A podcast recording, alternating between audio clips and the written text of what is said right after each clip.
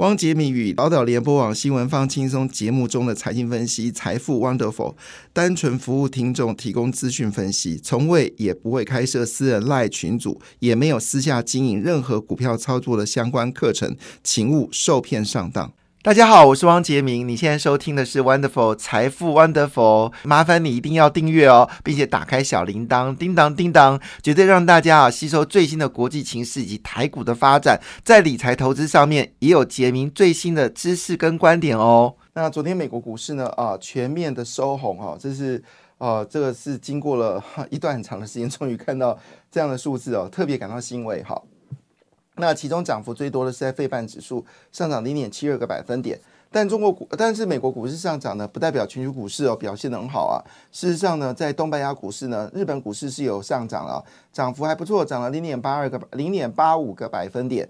那韩国股市则是下跌了零点四九个百分点。中国股市呢，在呃，礼拜五是涨之后呢，礼拜一呢又跌了哈。那香港恒生跌幅最大哈，香港恒生指数一口气暴跌了一点八二个百分点哦。上海综合指数呢也修正了零点五四个百分点，深圳呢则是修正了零点五七个百分点。欧洲股市也是全面下跌哦，德国股市跌幅比较深哦，跌了零点九八个百分点。英国股市跌掉零点七八个百分点，法国股市呢跌掉零点八五个百分点。当然，因为现在欧洲跟这个中国正在谈判经贸的一些内容哈，那在这谈判过程呢，既然发生了欧洲跟中国股市双跌的一个状况，倒是值得关注。当然，欧洲现在遇到一个很大的问题啦，就是到底该升息不升息已经很难了。那么油价走高，对于欧洲的通膨的忧虑又再次的这个担心哦，所以欧洲股市呢又下跌了。有人说会有二次通膨，因为油价呢有机会突破一百块美金一桶。这会造成在今年年底呢有通膨的风险。那在这个亚洲股市呢，终于印度股市又回升了，终于回升。在礼拜一的印度股市虽然只涨了十四点哈，大概十五点左右，那么涨幅只有零点零二个百分点，但终究终于涨了，在连跌了六天吧，七天，那终于上涨了啊。那新加坡、菲律宾股市则是呈现上涨的格局。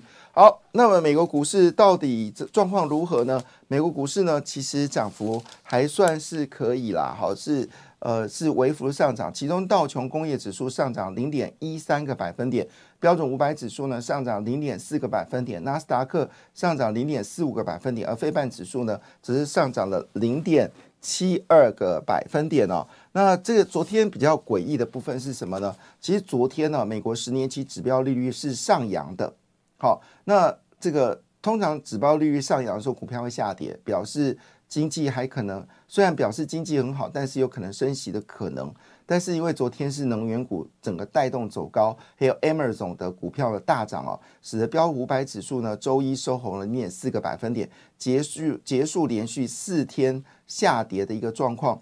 不过市场对于呃十月份还有一些担心哦，主要原因还是来自于政府会不会关门。以及好，经过一连串的补贴之后，学贷要开始恢复支付了哈。那我们知道，因为疫情的关系，拜登政府为了体恤好这些学贷者，哈，可能没有钱来缴学贷，所以有补助哈。那这个补助呢，到九月就结束了。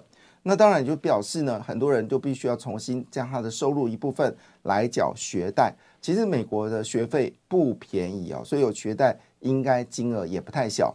所以这些消息呢，使得股票市场呢还是属于比较温和的一个，终于有温和的上涨。不过利空消息还蛮大的。那当然，大家比较关心的，最近最红的就是苹果概念股。那苹果概念股呢，最近也成为台股某种程度的救世主啊！哈，因为苹果真的卖的比预期更好，几乎周围的朋友都在看苹果。那前阵子我在一个电视台录节目哦，我谈的是苹果的 iPhone 十五嘛，哈。就大概十二分钟，就是那段那个节目那一天的收视率最高，所以大家真的对苹果很好奇。那苹果呢是上涨零点七四个百分点，其中以 Amazon 涨幅最大，一口气飙升了一点零七个百分点。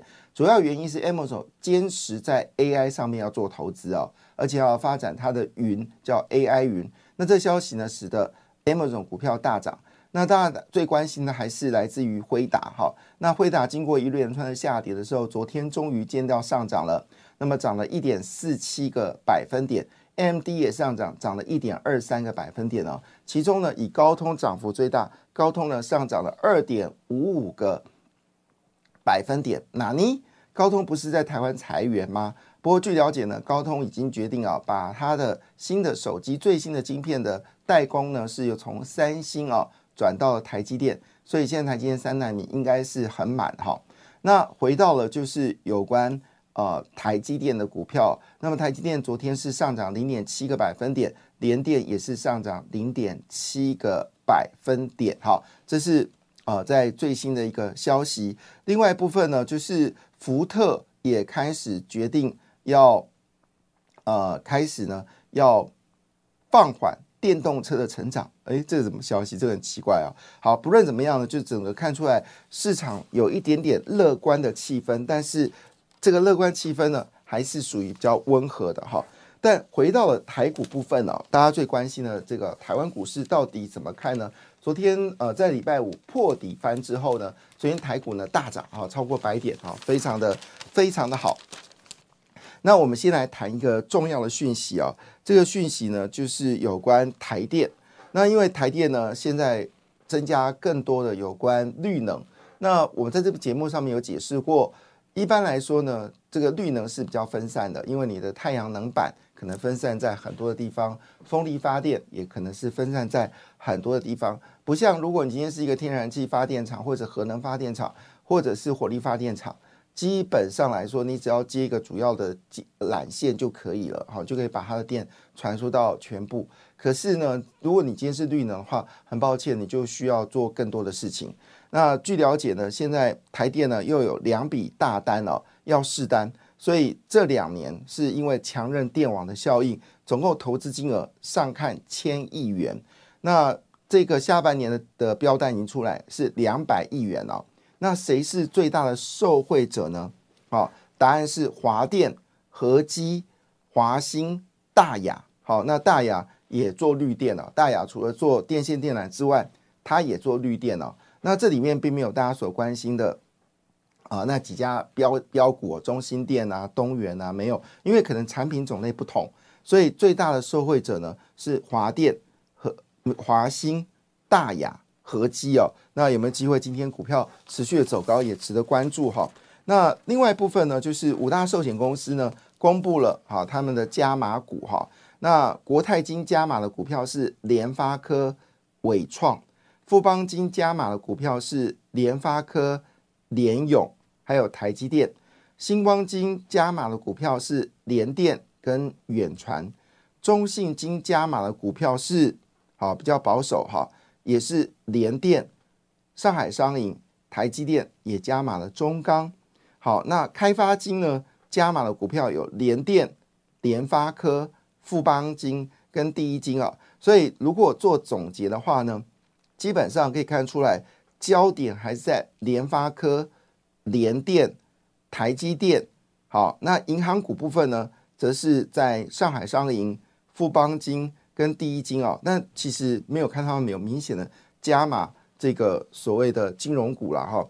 那以前五大持股来说的话呢，国泰金的前五大持股，好，电信类股就占三家哦，因为这个比较保守。但联发科呢是第三名，然后富邦金呢，联发科是第五名。好，星光金就没有投资联发科了哈，中信金呢也没有投资联发科在前五名。好，那开发金呢？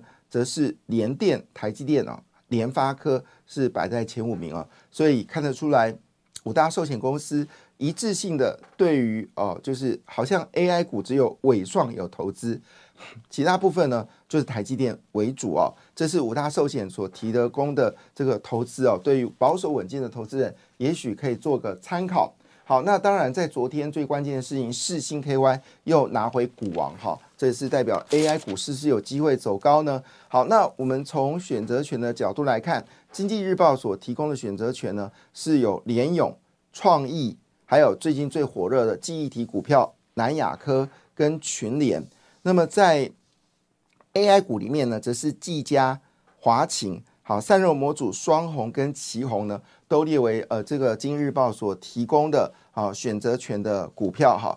那当然最近呃，我看这个股票的这些节目哦，也针对南亚科跟群联呢。做出了比较多的一些讨论哦，那当然主要是因为记忆体的状况已经开始有回温的一个状况，那也讨论到联勇啊，联勇是因为现金非常的高哦，那有机会来讨论这个事情。比较特别的事情是创意也放进来啊，那也就表示的 AI 概念股是不是有机会回来呢？好，那我们来看一下记忆体啊，因为国际在三星跟海力士的主导之下呢，其实减产效应已经开始明显的出来。那因应未来的减产呢，所以企业已经开始做这个补库存的状况。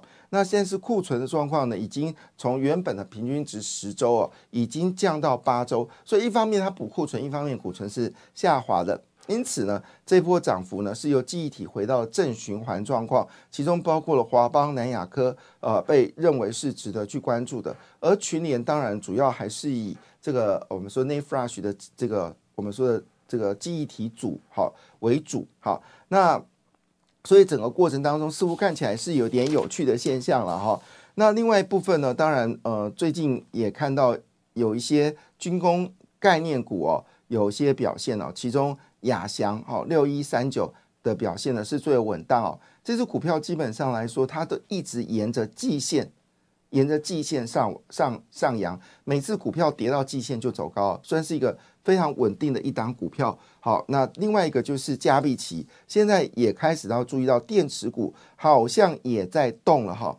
那加币期从今年七月份呢盘整至今啊，那昨天呢应该严格来说是六月中，好盘整了七月、八月、九月，好。那昨天呢，就开始有价量齐扬的一个状况，主要原因它有切入到辉达的供应链啊，辉达供应链，好，这是呃今天在整个记忆体呃，在这个选择权里面有特别提到一些股票哈。那当然，其实今天最关键的消息还是台积电了，台积电是台股的一个控盘的要件啊。如果台积电上涨，台股当然就有机会呃走高。